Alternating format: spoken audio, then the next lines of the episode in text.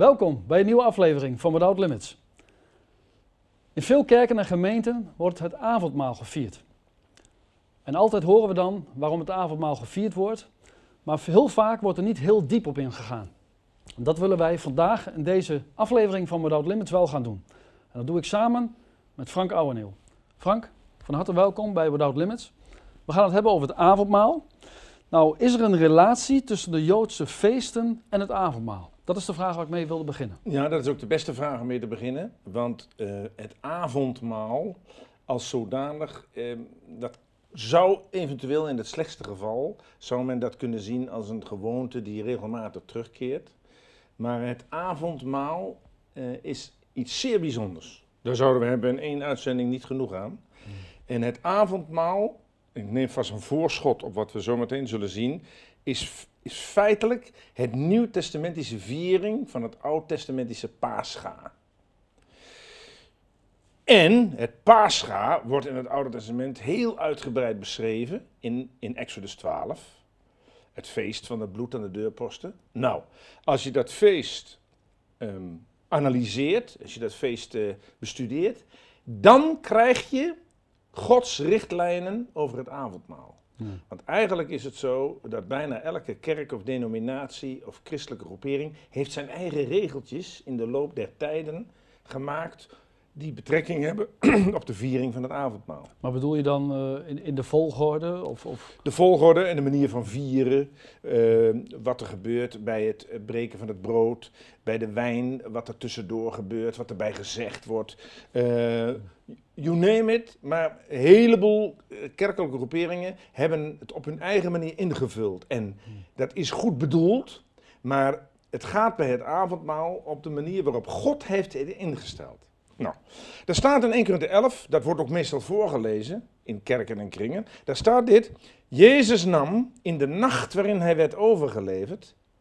Eh, onthoud die zin, want er staat er niet voor niks bij. Dus Paulus zegt in 1 Korinther 11: Jezus nam in de nacht waarin hij werd overgeleverd een brood, brak het, afaan de bekende tekst, en zei: Dit is mijn lichaam voor u, doet dit tot mijn gedachtenis. Evenzo ook de beker hij zeide, deze beker is het nieuwe verbond in mijn bloed. Doe dit zo dikwijls gij die drinkt tot mijn gedachtenis, zegt Paulus. Want zo dikwijls gij dit brood eet en de beker drinkt, verkondigt gij de dood des Heren totdat hij komt. Tot zover zal het voor iedereen bekend zijn. Maar, ik herhaal, Jezus nam in de nacht waarin hij werd overgeleverd, waarom zegt Paulus dat erbij? Omdat in de nacht waarin de Heer Jezus werd overgeleverd, was er in Israël een feest. Het Pascha. Want in Lucas 22 wordt ook over het avondmaal gesproken, maar wordt daar Pascha genoemd. Het feest dat Pascha genoemd wordt naderde. En Jezus zond Petrus en Johannes uit, zeggende, gaat heen, maakt het Pascha voor ons gereed. En dan staat er, Jezus sprak, ik heb vurig begeerd, niet dit avondmaal, maar dit paascha met u te eten, eer ik leid. En een brood, sprak de dankzegging uit, brak het en gaf het hun en zeide, dit is mijn lichaam, net wat Paulus zegt in 1 Corinthië 11, eh, dat voor u eh, gegeven wordt, doet dit op mijn gedachtenis. Evenzo de beker, na de maaltijd, zeggende, deze beker is het nieuwe verbond in mijn bloed, die voor u uitgegoten wordt. Waarom zeg ik dit nu? Paulus zegt in 1 Corinthië 11, noemt hij dat gewoon een maaltijd. Ik zal zometeen zeggen wat de echte Bijbelse naam voor het avondmaal is. Want avondmaal is een woord dat mensen hebben verzonnen. Staat dat niet in de Bijbel? Dat woord komt niet in de Bijbel voor. Er zijn erg veel woorden in de christenheid die wij zelf hebben verzonnen. Die we niet terugvinden in de Bijbel. En een van die woorden is het avondmaal. maar ik zal zometeen uitleggen waarom dat zo genoemd heet. Paulus noemt het dus één keer in de elf. Brood en beker. Lucas 22 spreekt over hetzelfde en noemt het daar het Pascha. En daar zegt de Heer Jezus, ik heb ernaar verlangd om dit paascha met u te eten. Iedereen die vandaag de dag in 2012, 2013 en zo verder het avondmaal viert, hoort eigenlijk op de achtergrond Jezus zeggen: Ik heb vurig begeerd dit paascha met u te eten. Waarom zegt de Heer Jezus dat? Zo. Nou, dat is heel belangrijk. Wij noemen dat dus het, paas, het avondmaal. De Bijbel noemt het het paascha. Waarom? Paascha is een Grieks woord. In het Hebreeuws is het het woord Pesach. Betekent voorbijgaan. Uiteindelijk was het Pascha, het feest, waarin onder andere de Israëlieten vierden dat God met het oordeel voorbij ging, hè, als er bloed aan de deurposten zat. Zo gaat God ons vandaag de dag voorbij met het oordeel op grond van het bloed van Jezus Christus. Dus dat was eigenlijk een heenwijzing naar Jezus. dat wisten de Israëlieten niet. Maar toen die Israëlieten in het Oude Testament het paasgaven, Pesach vierden, eh, zag God vanuit de hemel dat feest en zag vooruit en naar het kruis van Golgotha, waar het bloed stroomde, eh, waardoor God ons met het oordeel voorbij kon gaan. En dus het, het Pascha is een Grieks woord. Pesach komt ons woord Pasen vandaan. Is een Hebreeuws woord. Beide woorden betekenen passeren of voorbijgaan. Dus eigenlijk is het avondmaal niet het feest wat we op onze eigen manier kunnen invullen. Maar het is het feest waarin wij vieren dat God ons op grond van het bloed van het lam voorbij is gegaan met het oordeel. Nou, het Pascha is het enige feest dat wij nog vieren. Natuurlijk zijn er in de Joden, hebben de Joodse broeders een hoop feesten. De grote verzoen, Yom Kippur en Rosh Hashanah en Chanukah en Simchat Torah en, en, en, en het, het, eh, noemde het Sukkotfeest en het Shavuot. Allemaal prachtige feesten. En die worden eh, herhaald elk jaar en gevierd. Maar de Heer Jezus heeft de lijnen van deze Joodse ceremonie, het Pascha, doorgetrokken. En heeft hiervan een heel eigen, specifiek christelijke instelling gemaakt. Dat heeft hij niet gedaan met enig ander feest. U weet, de Israëlieten hadden in het Oude Testament allemaal feesten. Heb ik net genoemd. Maar de Heer heeft de Pascha genomen. En heeft dat feest omgeturnd, omgevormd. Tot een christelijk feest. Wat dus vandaag de dag niet alleen maar door Joden gevierd wordt. Maar ook door christenen. En had het dan te maken met zijn kruisiging? Ja, dat, zullen we, dat, is, dat, dat, dat, is inderdaad een hele goeie. Want, goed dat je dat vraagt. Wat zegt Paulus in 1 keer de 5? Ons paascha, Christus, is geslacht. En dan zegt hij, laten wij daarom feest vieren. Dat is de avondmaal. Dus als je nou een, een treffende beschrijving wil hebben van het avondmaal, dan moet je niet naar 1 keer de 11 en 1 keer de 10. Uh, maar dan 1 keer de 5, vers 7 en 8. Ons paascha. Er staat ook in sommige vertalingen: ons paaslam, Christus, is geslacht. Dan zou je zeggen: Nou, dat is verdrietig. Nee, zegt Paulus, laten we daarom feest vieren. Want doordat het paaslam, Christus, is geslacht, uh, gaan wij niet verloren, maar gaat ons met, God ons met het oordeel voorbij. En Paulus zegt dat is reden voor een feest. En hij dat is natuurlijk ook weer opgestaan. Dat is ook juist, een reden voor en dat feest. feest. noemen wij de avondmaal. Ja. Dus het Oud-testamentische Pascha, Pesach, ziet vooruit naar het offer van Jezus Christus. Dat wisten de Joden niet, maar God wel. En het Nieuw-testamentische avondmaal ziet terug op het kruis. Dus tussen het Oud-testamentische Pascha en het Nieuw-testamentische avondmaal stond, staat het kruis van Golgotha. En de Israëlieten die begrepen niet zo helemaal wat ze, dat feest wat ze vierden. Maar God die vanuit de hemel die Joden dat feest zag vieren, zag vooruit naar het paaslam. Het lam, want we zullen zometeen zien, het centrum van het paascha was het lam. En dat, pa, dat lam heeft God toen al gezien bij de paaschaviering, dat dat eens op het kruis zijn bloed zou geven. Dus elke keer als wij het avondmaal vieren, vieren wij het paascha. Maar dan niet uh, volgens de letter van de wet, uh, exact zo, maar maar uh, in de gedachte van het woord van God. Nou, nou komt dan ook de echte de, de, de naam. De Bijbel noemt dat nieuwtestamentische paascha meestal geen paascha, ook geen avondmaal, maar 1 Korinthe 11 vers 20, de maaltijd van de Heer.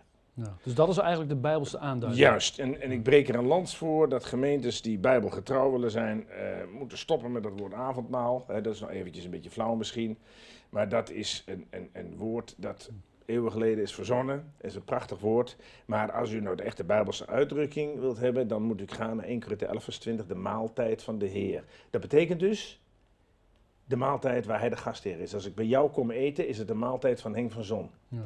Als ik het avondmaal vier, is dat de maaltijd van de Heer. Bij elke avondmaalstafel hoort als het ware een lege stoel te staan waar de gastheer zit, Jezus. Daarom wordt die tafel waar wij dat avondmaal aan vieren in de Bijbel ook vaak de tafel des Heren genoemd. Hij is de gastheer.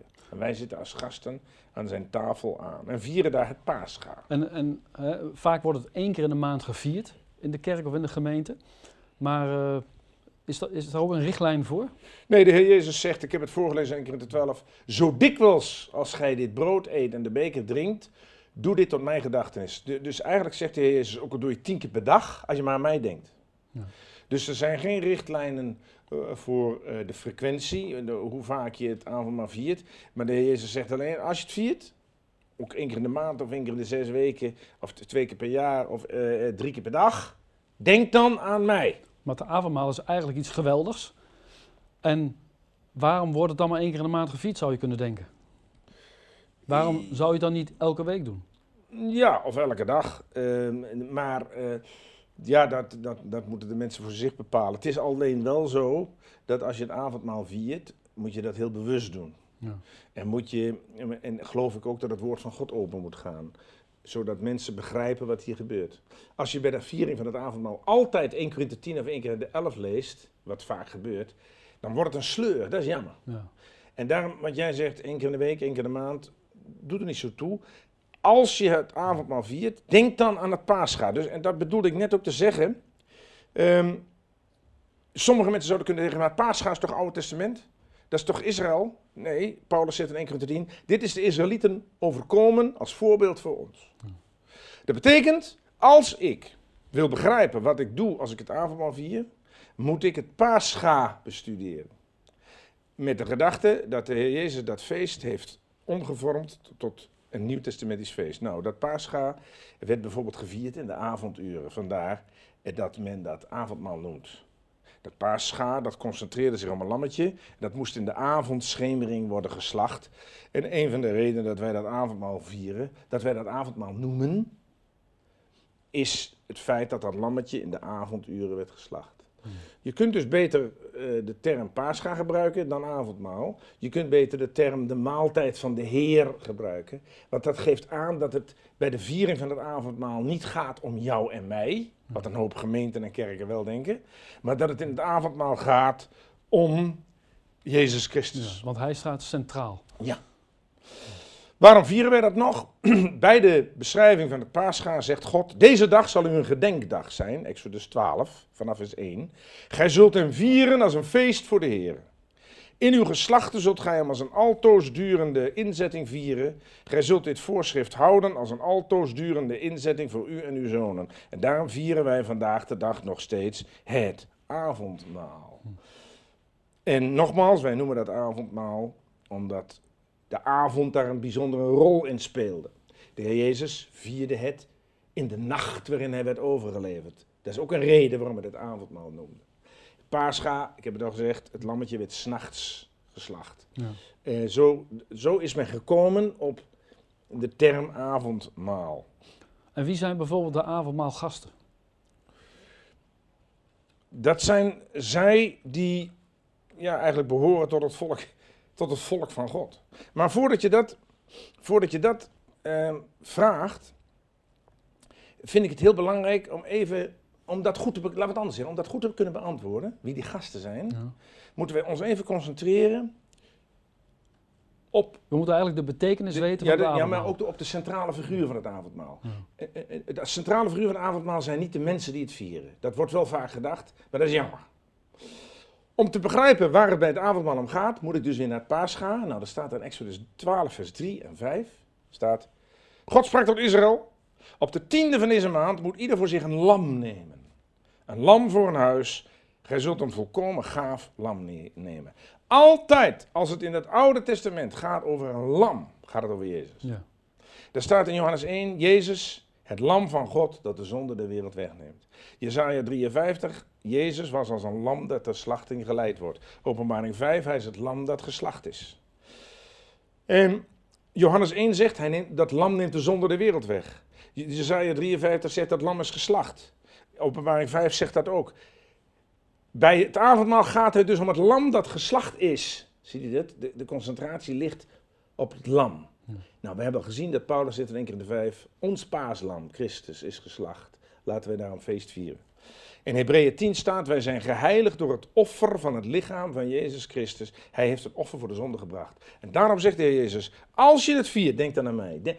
misschien, je mag de hele week denken aan jezelf en aan je werk en al je moeilijkheden. Maar als je het maaltijd van mij viert, neem dan even de tijd om te denken aan het feit dat ik het offerlam ben geweest.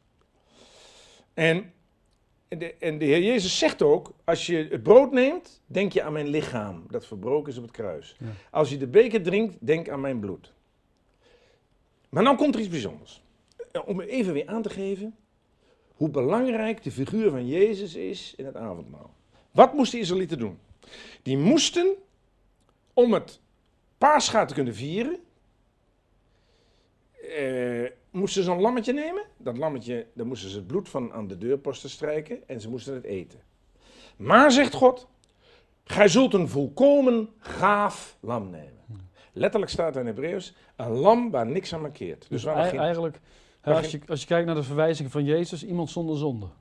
Zou je dat ja, zo kunnen nog- zien? ja, dat gaat nog een stap verder.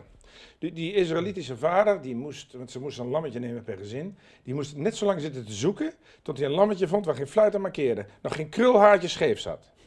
Denk er even na dat zo'n vader van zo'n gezin had, had, had misschien wel eh, 80 lammetjes. De- misschien is hij wel een dag bezig geweest om Ja. uit die 80 een lammetje te verzin, pakken waar niks aan markeerde. Die, die man zal wel gedacht hebben, wat is dat allemaal overdreven zeg. Maar God, die uit de hemel die man naar dat lammetje zag zoeken, dacht vooruit aan wat er staat in 1 Petrus 1. Gij zijt vrijgekocht door het kostbare bloed van Christus, als van een onberispelijk en vlekkeloos lam. Daarom, en dat begreep die Israëliet niet, moest die Israëliet een lammetje uitzoeken waar niks aan mankeerde, omdat dat lammetje een schaduwbeeld was van het onberispelijke vlekkeloze lam. Pas als hij dat had, lammetje, dat mocht hij nemen. Als hij zou zeggen van, eh, pot op, ik pak een lammetje, en hij zou het, het bloed van dat lammetje waarvan alles aan markeerde aan de deurposten smeren, zou die engel niet voorbij gaan. Het moest het bloed zijn van een lammetje waar niks aan mankeerde. Omdat dat lammetje spreekt van wat jij zegt, Jezus is zonder zonde. Maar Petrus zegt zelfs als van een onberispelijk en vlekkeloos lam. Zie je dat? En, en dus hij staat bij het avondmaal centraal. Dus ook het oud-testamentische paascha was niet geconcentreerd op het gezin, maar op dat lammetje. Voordat ze dat lammetje slachten, moest het ook vier dagen in dat gezin blijven. Dus die kinderen hebben met dat lammetje gespeeld. Er is een, is een band ontstaan tussen die kinderen en dat lammetje. Maar na vier dagen moest dat lammetje worden geslacht. En het hele gezin, dat heeft zich geconcentreerd om dat paaslam. Dat paaschalam. En daarom zegt Paulus, ons paaslam was niet zomaar een beest of een dier. Christus is geslacht. Laten we daarom feest vieren. Dus wat betekent het avondmaal? Voordat ik jouw vraag beantwoord. Wat betekent het paasavondmaal? Uh, oppervlakkig zou je kunnen zeggen, het is het bloed van Christus en zijn lichaam. Ja, dat is een beetje, een beetje kort door de bocht. Moet ik weer terug naar het paascha. Exodus 2, 12 vers 6. God sprak, het volk zal het lam slachten tussen twee avonden. De Israëlieten hebben dat niet begrepen. Wat overdreven, waarom moet dat nou tussen twee avonden? De Joden begrijpen dat is omstreeks drie uur 's middags. Dat noemt de Bijbel het negende uur. Wat gebeurde er op de negende uur in het Nieuwe Testament? Exact de tijd waarop Jezus stierf. Matthäus 27, omstreeks het negende uur, riep Jezus met luider stem en hij stierf. Die Israëlieten hebben natuurlijk in het Oude Testament niet begrepen waarom nou exact op, op het negende uur dat lammetje moest worden geslacht. Dat begrepen de Israëlieten niet, maar God wel. Ja. Als God die Israëlieten dat zag doen, dacht hij vooruit aan, aan dat de Heer Jezus op het negende uur vrijwillig zich in de dood zou geven. Daarom is het hele praat. Er staat uh, daar staat uh, in Korinthe 11, zo dikwijls gij dit brood eet en de beker drinkt, verkondigt gij de dood van de Heer. Waarom is dat nou zo belangrijk? Omdat, er staat in 2 Korinthe 5, Jezus is voor allen gestorven, opdat zij zouden leven. Dus, en nou kom ik op je vraag, die, uh, die, die hierop aansluit.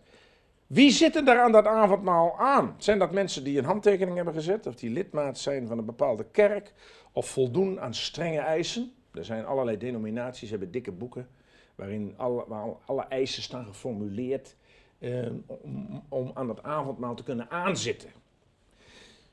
Terug naar het paascha. Wie zaten er aan dat paascha aan in het Oude Testament? God sprak door het volk, Exodus 12, vers 27. Dit zult gij zeggen, dit is een paascha voor de Heer. Die toen hij de Egyptenaars sloeg, met het oordeel onze huizen verloste. Toen knielde het volk en boog zich neer. Dus de paascha is voor degenen die kunnen zeggen, ik ben verlost door het bloed van het lam. Efeze 1, in Christus Jezus hebben wij de verlossing door zijn bloed. Elk mens die nu kijkt, die kan zeggen, ik ben verlost door het bloed van het lam.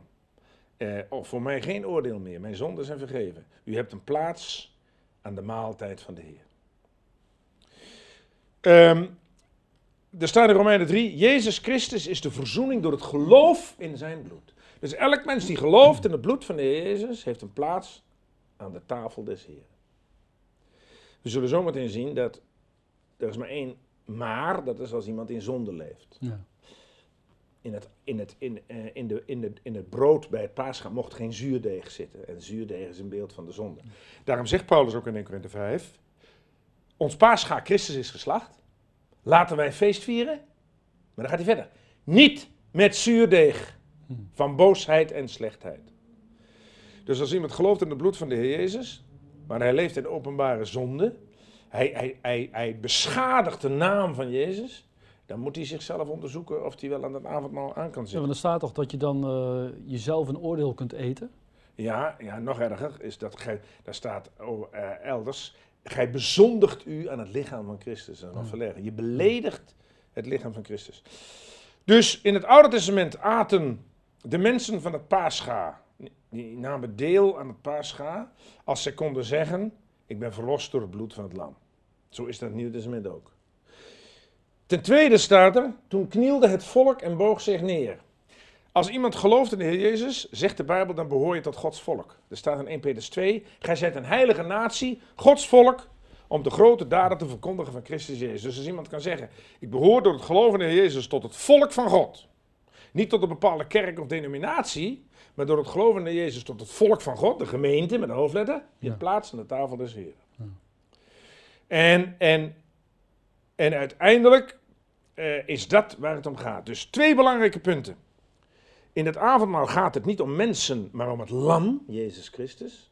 In het avondmaal gaat het er niet om of iemand aan de eisen van mensen voldoet, maar of iemand mag weten, het bloed van dat lammetje is ook voor mij, heeft ook voor mij gevloeid. Dan heeft iemand een plaats aan de tafel des Heren. En dat is ehm, waar het uiteindelijk om gaat. Dus als jij zegt, wie zijn de gasten? De goede vraag van jou. Want gasten heb je bij een maaltijd. Ja. Eh, hij is de gastheer. Daarom heet het de tafel des heren. Wij zijn de gasten. Wij die Ja. kunnen zeggen, ik geloof in het bloed van het lam. Sommige mensen kunnen zeggen, wat eh, is dat allemaal ingewikkeld en veel. We hebben daar een prachtige dvd van. Eh, met mooie plaatjes van eh, de paaschaviering. En deze dvd eh, met PowerPoint-presentatie kunt u bestellen op www.frankouweneel.nl. Dan hebt u de volledige studie, want we kunnen in deze korte tijd dat allemaal niet bespreken. Maar dan hebt u ook prachtige schilderijen van het paascha erbij. Dus dan weet u dat, dat u daar een dvd van kunt bestellen. Als we het hebben over die, die avondmaalgasten, waar denken die aan op het moment dat ze avondmaal vieren? Dat is een goede vraag. Dus eh, ik zit even te denken naar je vraag. Iemand viert het avondmaal, het brood gaat rond, de wijn gaat rond en dan verdwalen je gedachten af. En dan denk je van hoe lang gaat dat nog duren, want ik wil naar huis. Ik wil koffie. maar de Heer Jezus zegt ook niet voor niks. Luister eens, als je dat avondmaal nou viert, hè, ik begrijp dat je een druk leven hebt, maar neem even de moeite, denk even aan mij. Dus, dus dan kun je zeggen, ja maar hoe moet ik dan aan de Heer Jezus denken eh, tijdens het avondmaal? Nou, weer terug naar Pascha.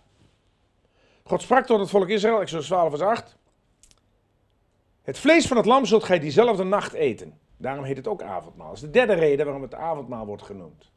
Gij zult het lam op het vuur braden. Gij zult het lam eten met bittere kruiden. De Israëlieten, als ze dat lammetje aten, moesten dat lammetje braden op het vuur. En letterlijk staat er in het Hebreeuws in het vuur. Dus dat lammetje werd niet in een, in een, op een bakplaat gelegd. Dat lammetje hing in de vlammen. Dus ja, er was een groot vuur. En dat lammetje werd bij wijze spreken niet gespaard. Het werd verbrand, zeg maar. Het, ja, het, het, het hing in het vuur. Of aangebrand. Ja, eigenlijk verbrand. Er staat in Exodus 12, vers 9: Gij zult het lam niet in water koken, het moet in het vuur worden gebraden. En dat spreekt van de Heer Jezus.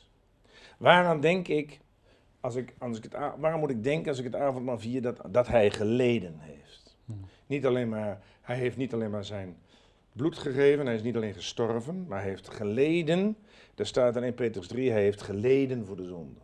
En Dan we is- moeten, we moeten ontroerd raken van het feit dat hij geleden heeft in het vuur van het oordeel van God. Dat oordeel van God had, u, had jou en mij moeten treffen, maar de Heer Jezus heeft onze plaats ingenomen. Toen heeft het vuur wat ons had moeten treffen van oordeel, heeft hem getroffen. Dan is het avondmaal eigenlijk een, een, een hele mooie gelegenheid om de Heer te danken. Ja, en om tot aanbidding te komen. Ja. De Heer Jezus zegt profetisch in Psalm 88, Gods brandende toren gaat over mij heen. Die brandende toren van God had eigenlijk moeten gaan over mensen. Maar de Heer Jezus heeft gezegd, ga aan de kant, ik neem jullie plaats in. Toen heeft die brandende toren van God over de zonde hem getroffen. Daarom moest het lammetje, dat hebben de Israëlieten ook niet begrepen, in het vuur hangen. Maar het sprak van het ergste lijden wat de Heer Jezus heeft doorgemaakt. Er staat ook in Romeinen 8, God heeft zijn zoon niet gespaard. Dus al de boosheid van God over de zonde eh, eh, kwamen op hem terecht. En dat heeft de Heer Jezus ervaren als een vuur. Er staat in klaagliederen, vanuit de hoge zond God vuur. Spreekt de Heer Jezus profetisch. En Jesaja 53, om onze overtredingen werd hij doorboord, om onze gerechtigheid, ongerechtigheid werd hij verbrijzeld. Daar moet ik denken. Ja. En daarom moest het lammetje gegeten worden met bittere kruiden. Dus die Israëlieten hebben van dit lammetje niks geproefd.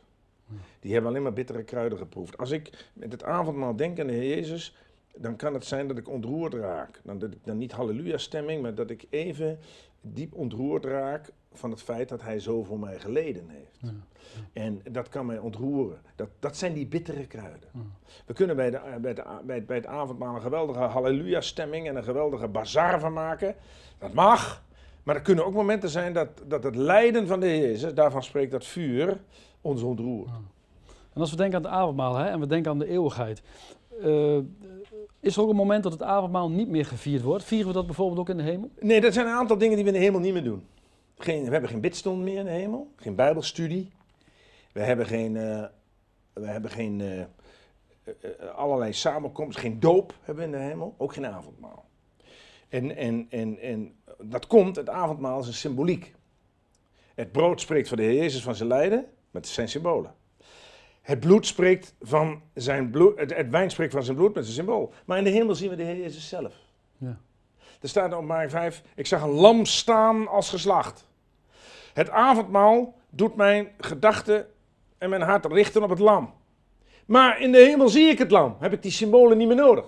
Ja. En dan mag ik, dat lam, mag ik mij voor dat lam neerbuigen en aanbidden. Geweldig. En daarom zegt Paulus, je viert het totdat hij komt. Want dan zul je het lam, het paaschalam, paaslam, letterlijk zien en voor hem in aanbidding neervallen. Amen.